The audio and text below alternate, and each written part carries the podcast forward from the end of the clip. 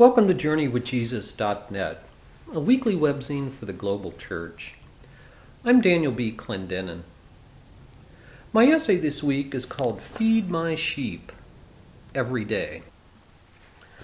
It's based upon the readings for Sunday, November 29th, 2009, the first Sunday in Advent, and also the commemoration of World AIDS Day. Our essay this week is a guest essay by Art Ammann. Art is the former director of the Pediatric Immunology and Clinical Research Center at the University of California Medical Center in San Francisco. Back in the summer of 1981, Ammann treated a prostitute IV drug abuser and three of her children all four of whom presented unusual deficiencies in their immune system that were aggravated by opportunistic infections that did not fit the normal medical models of disease.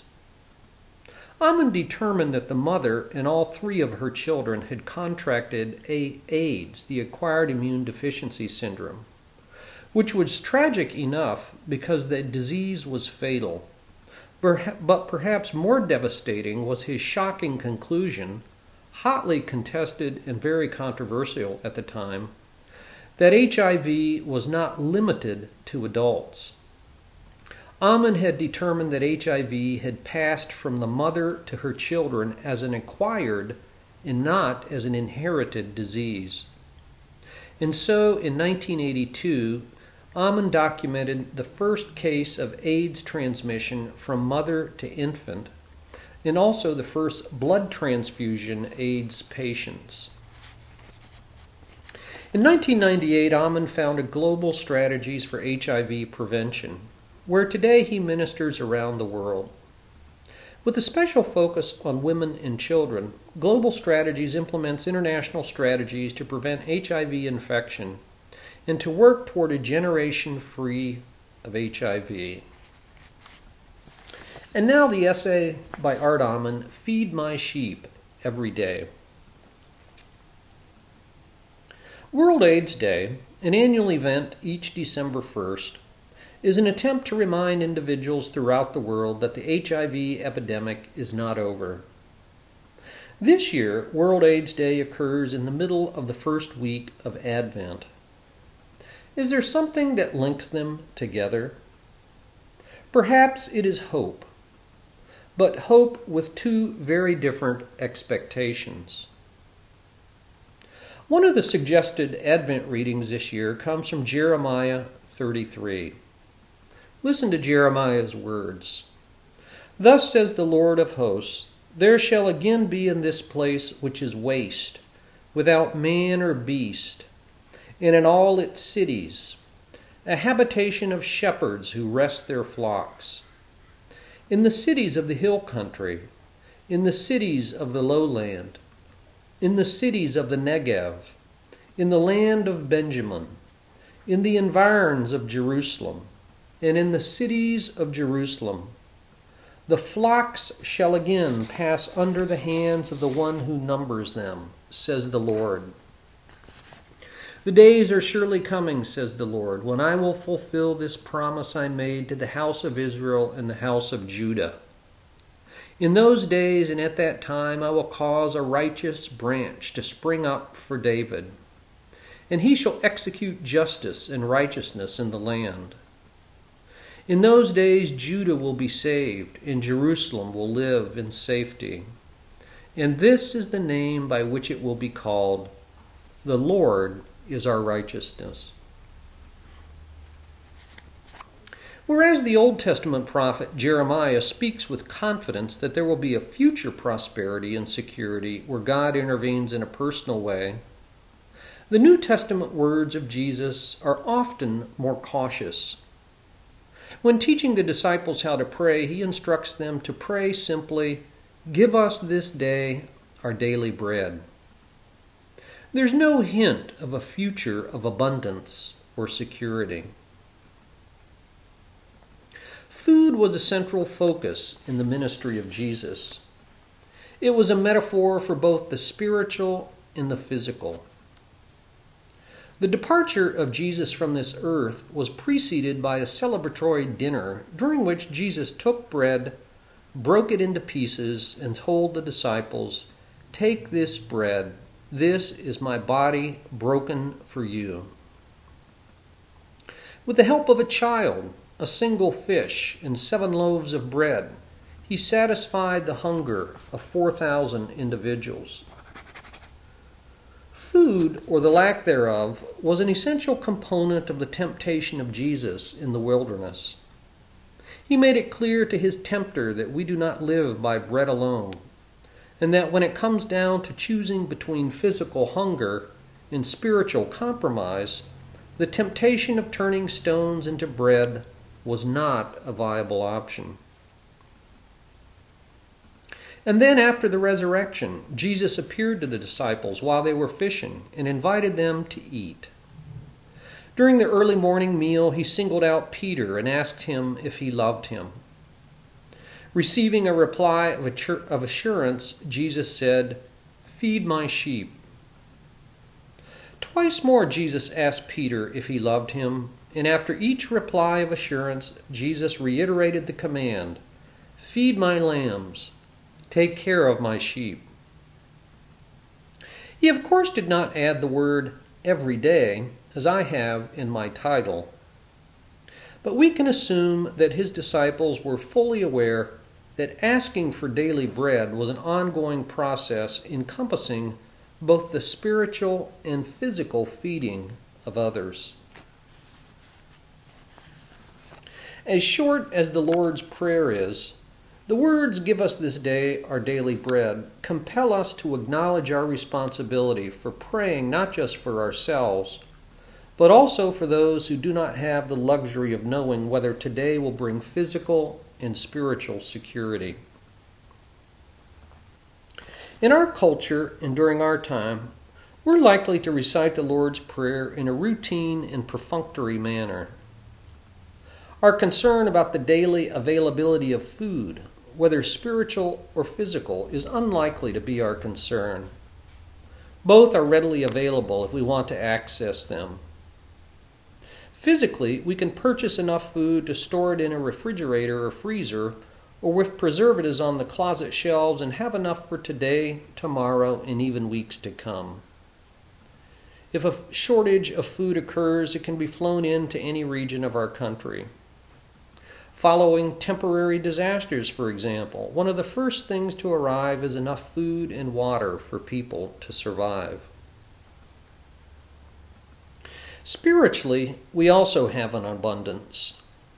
Most of us have more than one Bible, numerous commentaries, have heard thousands of sermons and inspirational presentations, and read hundreds of books and magazine articles on a spiritual life. Like our food, we enjoy a spiritual surplus. It seems odd, therefore, that we should continue to pray as Jesus taught us Give us this day our daily bread. But perhaps we pray not for ourselves, but for those for whom abundance is merely a future hope. We are told that the precipitous rise in world food prices has pushed hunger to the top of humanitarian agendas. Decreasing financial support from international agencies, diminished responses from the faith based community, rising costs of fuel, severe chronic drought, rising incomes in poorer countries which increase the demand for food and the conversion of land to grow crops for biofuels are all factors. It is estimated that at the current rate, 50% of the world's population will encounter a shortage of food over the next decade. How does this relate to HIV? I work with children of the HIV epidemic, 15 million of whom are orphans. Because their voices are not often heard, and for the most part their names are not known, they are often the most vulnerable whenever poverty and starvation overtake populations. I can imagine that those who pray to God must plead with Him to give us this day our daily bread, as a reality that they confront each morning. I'm also fairly certain that they don't ask for a stockpile of food, or even for enough food for an entire week. We do lots of presentations to raise funds for children of the HIV epidemic to point out that to point out that our 15 million of them increasing at a rate of 6,100 every day. Out of politeness, I try to answer most of the questions that follow with sensitivity, calmness, and rationality. But I must admit that it's not always easy, and some of the questions wound me deeply. More than one individual has asked why we need to raise funds every year for the orphan programs, as if the children don't need to be fed every day. Once someone asked me if I felt it was right to have a fundraising event for orphans on the Sabbath. Perhaps I should have simply quoted Jesus when he replied to the Pharisees who were critical of his disciples for gathering food on the Sabbath Is it lawful to heal on the Sabbath? The contrast reading, the contrast between the Advent reading of Jeremiah and the Lord's Prayer lays in the future versus the immediate. Advent should be remembered as consisting of both. There is immediacy to our physical and spiritual needs, and long term hope that peace and justice will indeed prevail. As we celebrate Advent, let us remember to pray for the entire world and to help those who are in need of daily bread every day. And so I conclude with the word from James chapter 2, 15 to 17. Suppose a brother or sister is without clothes and daily food. If one of you says to him, Go, I wish you well, keep warm and well fed, but does nothing about his physical needs, what good is it? In the same way, faith by itself, if it is not accompanied by action, is dead. A guest essay by Art Ammann, founder and president, Global Strategies for HIV Prevention.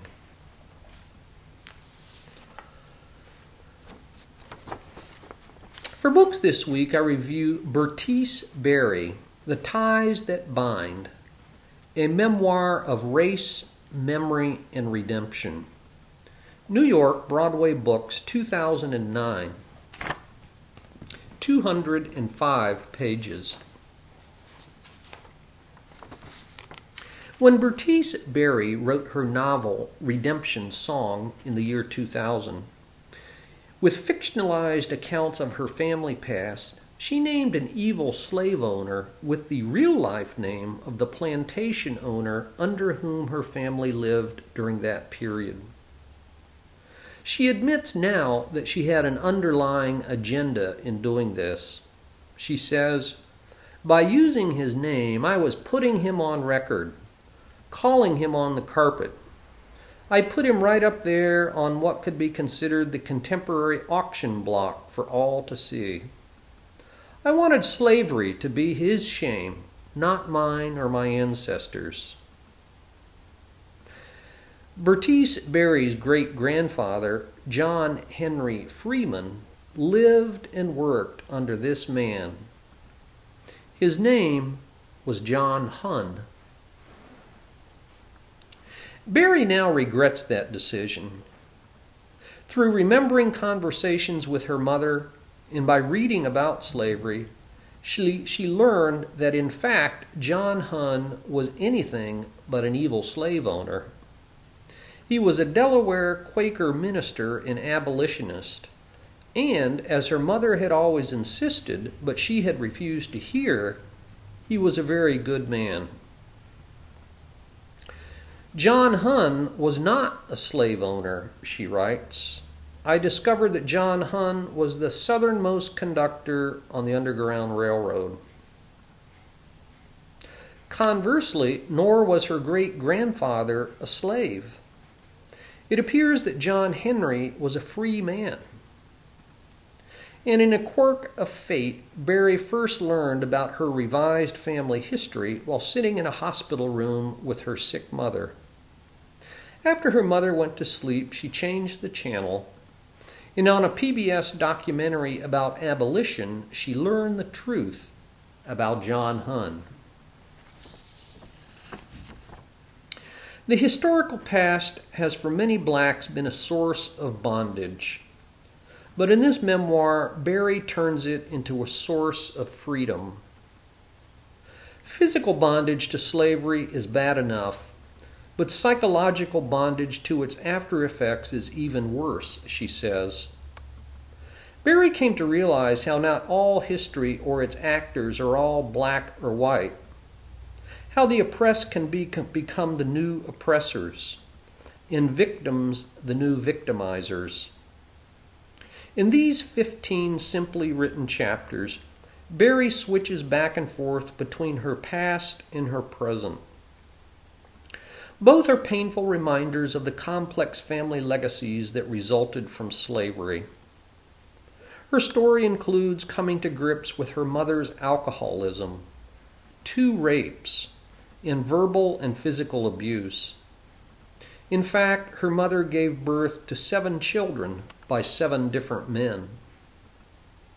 Berry herself was raped, twice divorced, but that has not stopped her from rising above both her family history.